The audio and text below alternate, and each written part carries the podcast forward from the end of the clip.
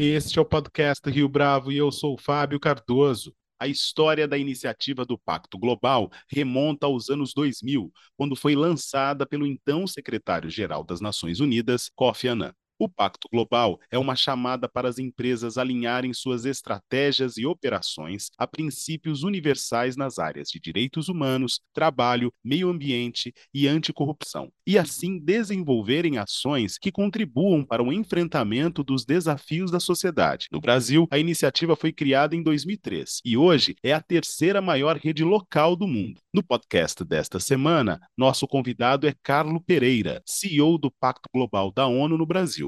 Na entrevista, Carlo Pereira fala a respeito da atuação da iniciativa, explica por que, a despeito da recente politização da agenda ESG, este é um caminho sem volta e diz quais ações o Pacto Global pretende fortalecer neste segundo semestre de 2023, com destaque para as metas que visam o combate ao desmatamento da Amazônia. Tudo isso e muito mais no podcast que começa logo a seguir. Carlo Pereira, é um prazer tê-lo aqui conosco no podcast Rio Bravo. Muito obrigado pela sua participação. Fábio, eu que agradeço o convite, uma satisfação enorme, podcast esse, né? Tão longevo e tão significativo.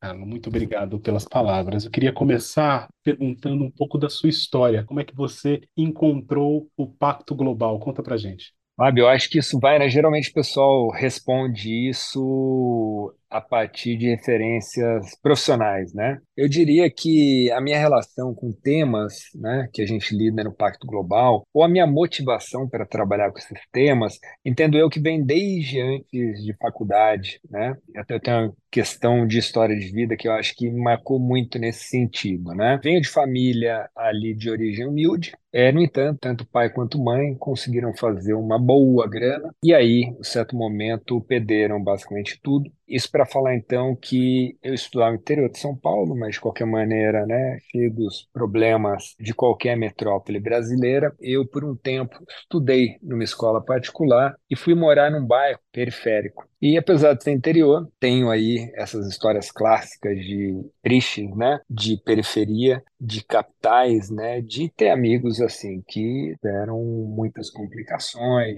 desde, né, relação com problemas com lei, vamos dizer, né? até, sem dúvida nenhuma, questões de amigos né, da minha idade, 45 anos, que morreram né, muito jovens. E do outro lado, a escola, dos amigos do bairro, dos amiguinhos do bairro. Eu fui o único a fazer universidade, enquanto dos amigos da escola, todos fizeram universidade. Né? Então, isso eu não entendia muito quando era mais criança, mas começou a partir ali da adolescência, isso começou a ficar mais claro, né, dessa questão da desigualdade. E aí, desde então, participando muito em movimentos sociais de base, movimento estudantil, né, por exemplo. Isso foi então me gerando vários questionamentos. Aí sim começa a vida profissional. E aí eu sempre quis é, levar para as empresas essa visão né, de questões sociais, questões ambientais e também de governança. Entendi que tem várias maneiras de você promover a mudança, seja no, no nível individual,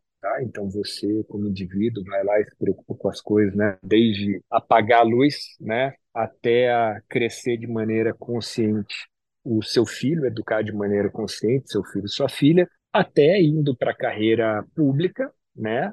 E, né? Até um político de carreira, seja lá o que for, ou então um outro, uma outra maneira muito importante é por meio das empresas. As empresas têm um poder muito grande. Eu acredito muito no poder das pessoas que estão dentro das empresas, né, profissionais ali que são capacitados nas mais diversas áreas, abrem seus horizontes e acredito muito, né, o poder financeiro que as empresas têm, o poder de inovação que as empresas têm. Então eu não diria que é a panaceia, mas eu diria que é um caminho muito importante. E aí foi onde eu vi que eu achei que desse para fazer diferença por essa via. Carlo, é possível levar essas questões ambientais, de governança e até mesmo questões sociais sem uma abordagem paternalista? Como é que você busca fazer isso?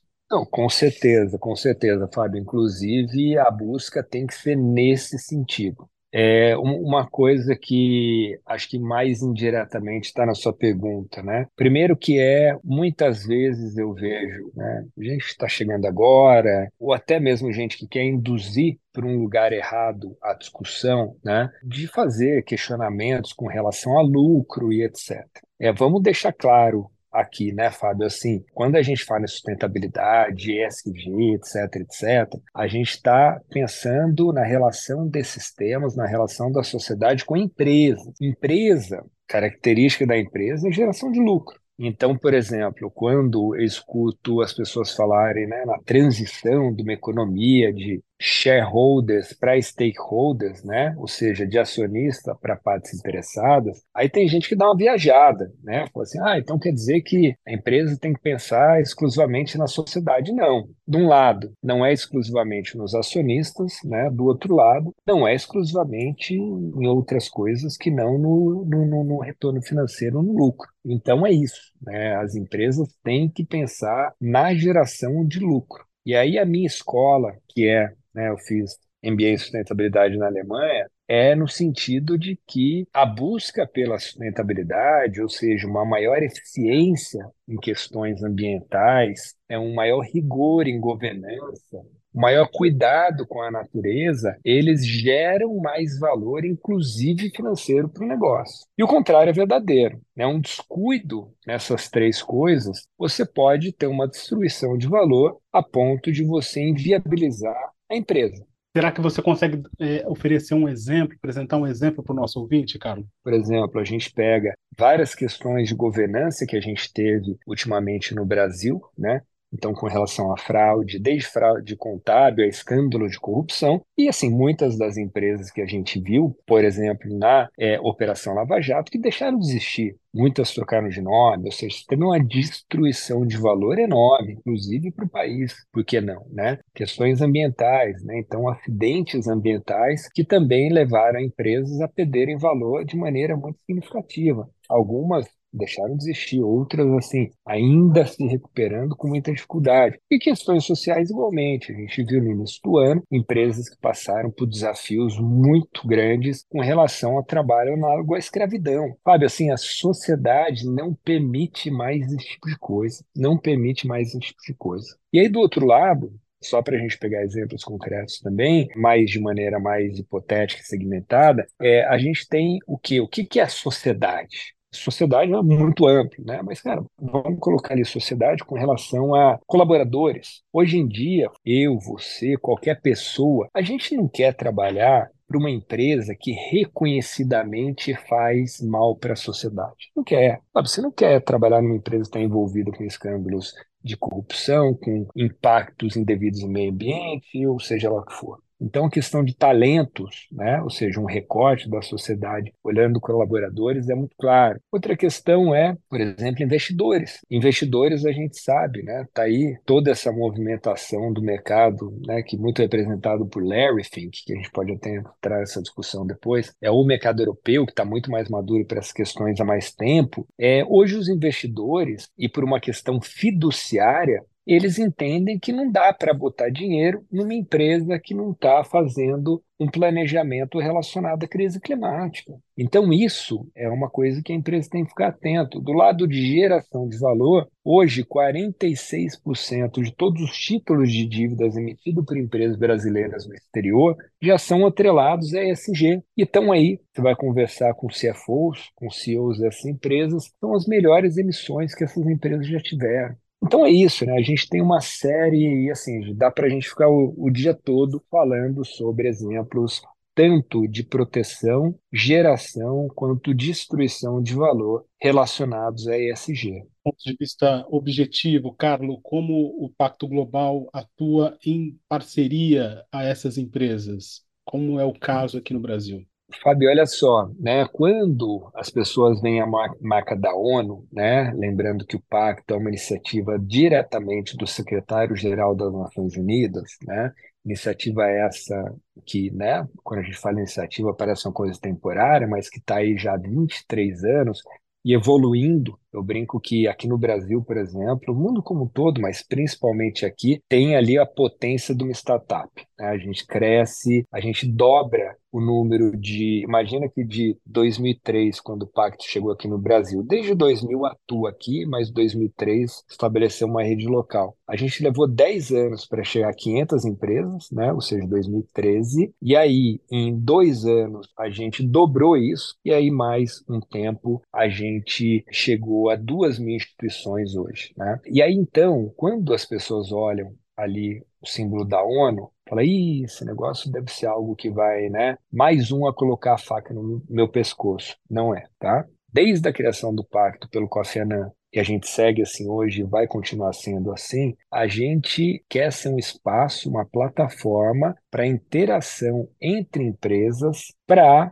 ter a sustentabilidade como uma vantagem competitiva. Então, esse é o nosso entendimento, que a sustentabilidade, principalmente num país como o Brasil, com a vocação natural que tem, mas também com tudo que tem estabelecido de legislação trabalhista, uma governança sólida, porque não, de empresas, comparando principalmente com países em desenvolvimento. Então, a gente entende que SG, sim, pode ser usado como vantagem comparativa para empresas brasileiras. Então, o que a gente busca fazer é isso: ser uma plataforma para projetos e iniciativas para a gente alavancar o setor empresarial no Brasil. Aí, de maneira muito objetiva, para te falar aqui, que a gente até falou previamente, com relação e como fazer isso, né? Por exemplo, vários temas que são importantes para a gente tratar, a gente colocou metas aqui no Brasil e junto com as empresas, né, para que as empresas alcancem, por exemplo, mulheres em cargo de alta liderança. Né? E aí, de novo, estudos e mais estudos, inclusive de retorno financeiro, do que do porquê é importante ter essa diversidade. E assim também para pessoas negras, assim, crise climática, etc, etc, etc, que são vários temas. O que a gente faz, então, é ajudar essas empresas individualmente na ajuda ao estabelecimento dessas metas, ajudando também na capacitação dessas empresas e coletivamente a gente ali com ações coletivas relacionando aos temas para que as empresas avancem. Sempre em parceria com várias outras agências da ONU, em parceria com bancos de fomento e desenvolvimento, enfim, uma plataforma multi-stakeholder olhando o setor empresarial. Os representantes das companhias que dialogam com você é, ao longo do ano, eles são mais refratários no início ou eles abraçam logo de cara essa mensagem do Pacto Global, Carlos? Fábio, a gente está vivendo um momento bastante intenso né, no ESG, na sustentabilidade, como a gente queira chamar. Por quê? A gente teve, e eu falei no Larry que não foi à toa, né, porque, de novo, o mercado europeu, né, de maneira, certa maneira, bastante consolidado, uma legislação atrás da outra, que inclusive nos afeta aqui muito. E aí, então, o mercado financeiro americano, principalmente pós-crise ali de 2008, começou a reagir um pouco mais às questões e aí foi se solidificando ao longo do tempo até que então entra o Larry Fink, né, CEO e fundador da BlackRock, maior asset manager do mundo, né, 10 tri sob gestão, entrou no jogo e entrou dando a letra, falando, olha só, né, e aí todo ano, como a gente sabe, ele solta as cartas ali para os CEOs, para CEOs das empresas investidas, né, que são milhares, então, quando né, tem aquela máxima americana né, de que money talks, e aí é aquilo, né? Quando o Larry Fink fala, todo mundo para para escutar, porque é o money falando, né? Basicamente. Então, o que acontece? Então, a partir de 2018, as cartas deles foram muito mais vocais, nesse sentido de que as empresas têm que endereçar questões de sustentabilidade. E aí, cara, a partir de então, esse movimento ESG, ele explodiu no Brasil. Então foi o que eu te falei, a gente saiu de mil empresas no Brasil para duas mil em pouquíssimos anos. E aí o que acontece? Começou um, o que eu brinco, eu chamo de barata voa entre alta liderança no Brasil, né? Porque é, entenderam e sabiam que tinham que fazer alguma coisa, não sabiam o que, né? Inclusive, assim, várias coisas indevidas, eu diria até, né? O greenwashing voltou a crescer muito e tal, né? O que eu não vejo como sendo um problema tão grande, que a sociedade vai cobrar a empresa vai ter que fazer aquilo lá devidamente, né? Fato é que esse tema ele está muito forte. E aí tem uma outra coisa para finalizar, eu costumo dizer, Fábio, que eu diria que esse momento ele é um momento que está tirando muita liderança empresarial do armário. Que armário é esse? O armário da humanidade. Porque, Fábio, eu venho do setor privado. Até pouco tempo, eu te coloco aí cinco anos, tá? Nem precisaria ir muito além disso, não. Você não podia levar temas que a gente discute hoje de maneira tão trivial para a diretoria executiva, para conselho de administração. Não era bem visto. Pouquíssimas empresas se podia levar. Hoje não. Hoje é até estranho você não levar.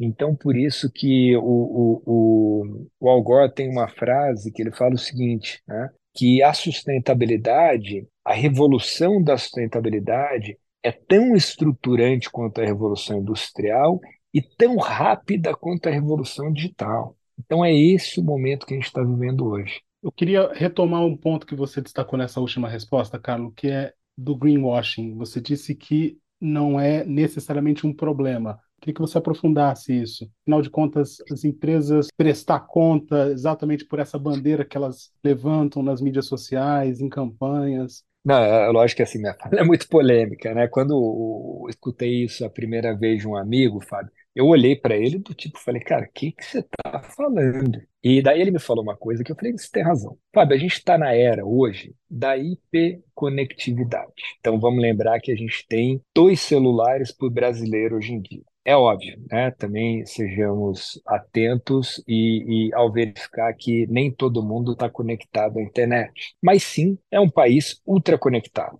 E isso leva necessariamente uma ultra transparência. E aí o que acontece? O que eu disse com relação a greenwashing, é claro que assim, é horrível fazer greenwashing, a gente não tem que fazer isso, não pode. O que eu quero dizer é o seguinte: é que se antes a empresa podia fazer greenwashing, né, social washing, qualquer washing aí, e sair incólume, sair desapercebido, hoje em dia isso não tem nenhuma chance de prosperar. Se você incorrer em cometer greenwashing hoje, amanhã vai estar numa, na internet numa força tamanha que você, empresa, vai ter que fazer o que você falou que ia fazer e não fez. Agora, um recado que eu daria também às pessoas, Fábio, é o seguinte: é, eu fico muito preocupado que assim, o greenwashing, conceitualmente, ele é o quê? Uma coisa que a empresa prometeu e não cumpriu, certo? É isso. Agora, o que eu vejo acontecer muito, né, principalmente as pessoas que trabalham com os temas que eu trabalho, e que eu acho que, muito honestamente, eu acho que a gente deveria rever, é o seguinte: você chama a empresa de greenwasher antes de você analisar o que a empresa está fazendo. É ruim. Só para não me alongar muito mais contar aqui, tem um movimento que está acontecendo, principalmente nos Estados Unidos, que é o que eles chamam de hushing, e aí com H mesmo, né? então hushing, que significa o quê? É, isso também, claro, muito por conta de alguns políticos nos Estados Unidos atacarem principalmente as questões de diversidade e inclusão, então tá uma caça às bruxas. O Larry Fink, por exemplo, está sendo caçado enormemente, por isso até que ele deu uma recolhida, isso verbalizado por eles. Agora, muito desse, e esse range, que é um silenciamento, as pessoas estão se recolhendo, dado que estão apanhando, mas se sabe que muitas vezes apanham de fogo amigo. Entendeu o que eu quero dizer de fogo, fogo, amigo? Gente que quer que as empresas avancem nessas áreas, só que o que acontece? Vai lá o CEO e fala: olha, eu vou ter 50% de mulheres em cargos de alta liderança até 2030, como é a meta do Pacto Global. Aí o que acontece? As pessoas vão lá e começam a bater. Não, porque essa empresa está falando isso, mas essa empresa, na verdade, hoje tem 15% de mulheres que.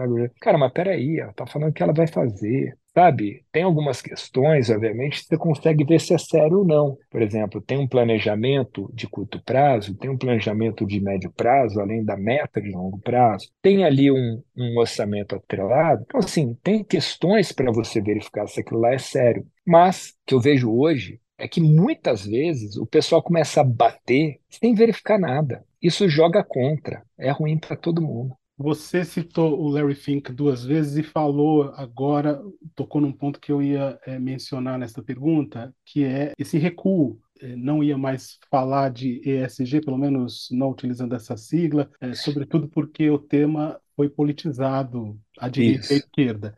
Mas ainda nesta semana que a gente está gravando esse podcast, os resultados, a performance da Bud Light, por exemplo, é, jogaram para baixo um dos uma das principais companhias de cerveja do mundo. E muito se atribui ao fato de que uma das campanhas da Bud Light apostava é, de forma maciça em inclusão. Todo esse longo preâmbulo para perguntar o seguinte: não está custando muito caro para algumas companhias abraçar essa causa nesse momento e por exatamente por isso esse recuo, como que você avalia isso? É, é uma reflexão muito, muito, muito importante, né? É, o que que a gente tem, né? E as eleições no Brasil, por exemplo, mostraram isso. É, a gente tem uma sociedade bastante conservadora. Então, por exemplo, o caso que você citou, a gente está falando nos Estados Unidos. A gente não tem dúvida né, que os Estados Unidos são uma, uma, uma sociedade bastante conservadora. Então, o que acontece? De fato, a gente está nesse momento da história que eu vejo uma clara transição. E a gente sabe que nesse ínterim, né, a gente tem vários problemas que vão acontecer. Mas quando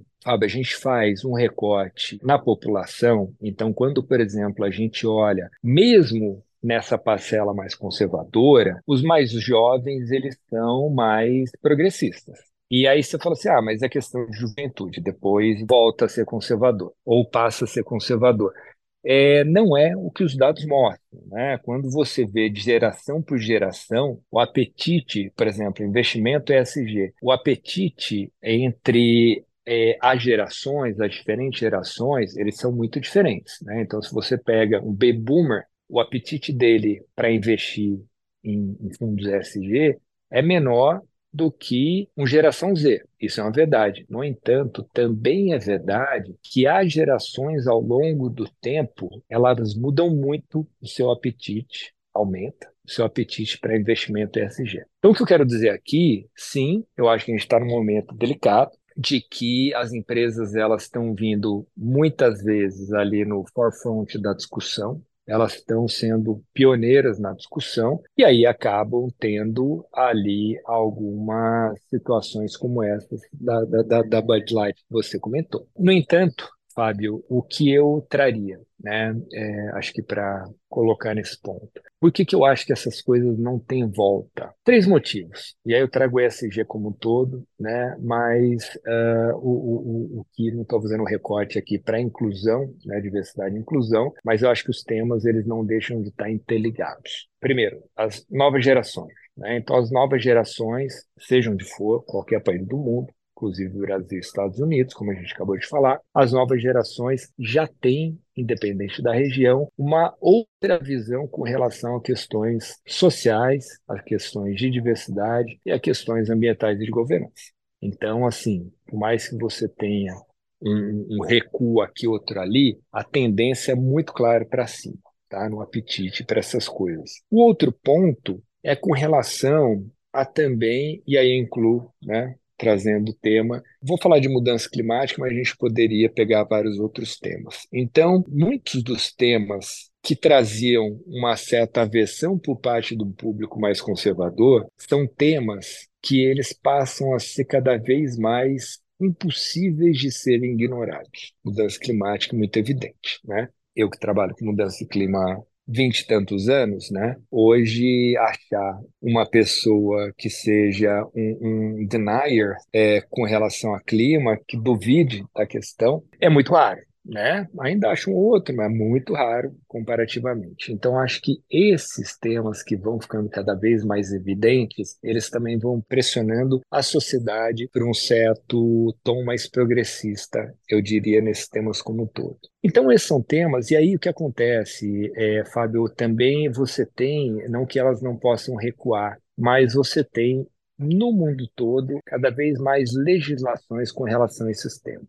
E aí isso também cria ali um momento, faz os temas ganharem tração de um jeito que eu acho irreversível. Então, isso, para ser de novo, voltando para a tua questão, está acontecendo, vai acabar acontecendo mais e mais, mas eu acho que a gente poderia citar muito mais exemplos de empresas que queiram, então, dançar com temas mais conservadores do que progressistas, eu diria. Carlos, uma última pergunta. Quais são as iniciativas que que o Pacto Global pretende desenvolver daqui para frente, levando em consideração esse cenário ainda tão disputado? A gente está gravando na semana em que uma conversa sobre a Amazônia vai avançar numa ou em outra direção. Como é que vocês pretendem atuar levando em conta esse ambiente? Olha, é, continuar o que a gente está fazendo, né? Tem um desejo, de novo, da sociedade como um todo, né? E isso, claro, a gente sempre reflete, né? Então, o secretário-geral já faz alguns anos, Antônio Guterres, o atual, que pede então para que o pacto seja cada vez mais pragmático e promova impacto mensurável então, por isso, a gente aqui no Brasil, toda a comunidade do Pacto Global, essas mais de duas mil instituições, a gente estabeleceu uma agenda focada em metas e nos diversos temas, como eu te falei. Então, por isso que a gente vai continuar, está indo muito bem, muito bem, né? Então, só para te falar brevemente, a gente uh, tem hoje, nesses oito temas que a gente trabalha, mais de 400 metas contratadas pelas empresas. Isso assim, as metas centrais. Se a gente ir para as metas é, nem intermediárias, mas outras metas, né, que não sejam essas que a gente dá mais destaque, por exemplo, quando a gente fala que uma empresa contratou o movimento Elas Lideram, que tem a ver com gênero, tem a ver com mulher, é, a gente fala assim, ah, uma empresa contratou o Elas Lideram. Só que, na verdade, ali tem 10 metas que as empresas contratam. Então, poderia falar que a gente está aí nos 4 mil, 3 mil, mas enfim, 400 compromissos. O que significa isso? Significa que esses temas eles foram levados por 400 vezes para diretorias executivas e ou conselho de administração e foram votados. A empresa então assume aquela meta. Então, por isso que eu acho que a gente está indo muito bem. Então, a ideia é fortalecer esses movimentos cada vez mais. Peço que entre no site do Pacto Global, pactoglobal.org.br, e aí, então, a gente vai lançar nos próximos meses, como você já até adiantou aí, um movimento relacionado à Amazônia. Então a gente vai atacar muito a questão da Amazônia, também nessa característica de colocar metas, né? Então, no sentido de que, por exemplo, é redução de desmatamento né? na cadeia de valor das empresas. E o outro ponto que a gente vai atacar muito, que esse também vem nessa toada aí de na esteira de pressão da sociedade, então várias legislações, não só a diretriz da União Europeia, mas vários países com legislação referente à due diligence de direitos humanos, tá? Já é uma realidade, já virou realidade, o tema explodiu. E a gente vai lançar então, falo aqui até em primeira mão, um fórum com muitas organizações relacionadas a esse tema, sempre na perspectiva de ajudar o setor empresarial a avançar, não de ser um vento contra. Você tem convicção de que, com tantas metas, com tantos é, desafios, com esses prazos pré-estabelecidos, é possível avançar? Ah, tenho certeza que sim, tenho certeza que sim. Eu diria até o contrário, assim, eu diria que se não for dessa, desse jeito, a gente não vai avançar. Corre o risco de desse jeito a gente não avançar? Corre. Mas eu diria que é impossível a gente avançar se não for dessa maneira. Porque vamos lá, né, Fábio? Empresa ou a gente na vida, nossa, no indivíduo, a gente é assim. A gente vai lá, sonha com alguma coisa, estabelece aquela meta e corre atrás. Então, se a gente não estabelecer metas e medir de tempos em tempos e comemorar essas metas quando forem atingidas, a gente não vai a lugar nenhum. Carlo Pereira, foi um prazer tê-lo aqui conosco no podcast Rio Bravo. Muito obrigado pela sua entrevista. Muito obrigado a você e todos os ouvintes. E esta foi mais uma edição do podcast Rio Bravo. Ouça, comente e compartilhe. Gostou da experiência? Nós da Rio Bravo estamos aqui para lhe oferecer o conteúdo mais adequado para a sua melhor tomada de decisão. E no site www.riobravo.com.br você conhece mais a respeito da nossa história. No Twitter, o nosso perfil é @podcastriobravo.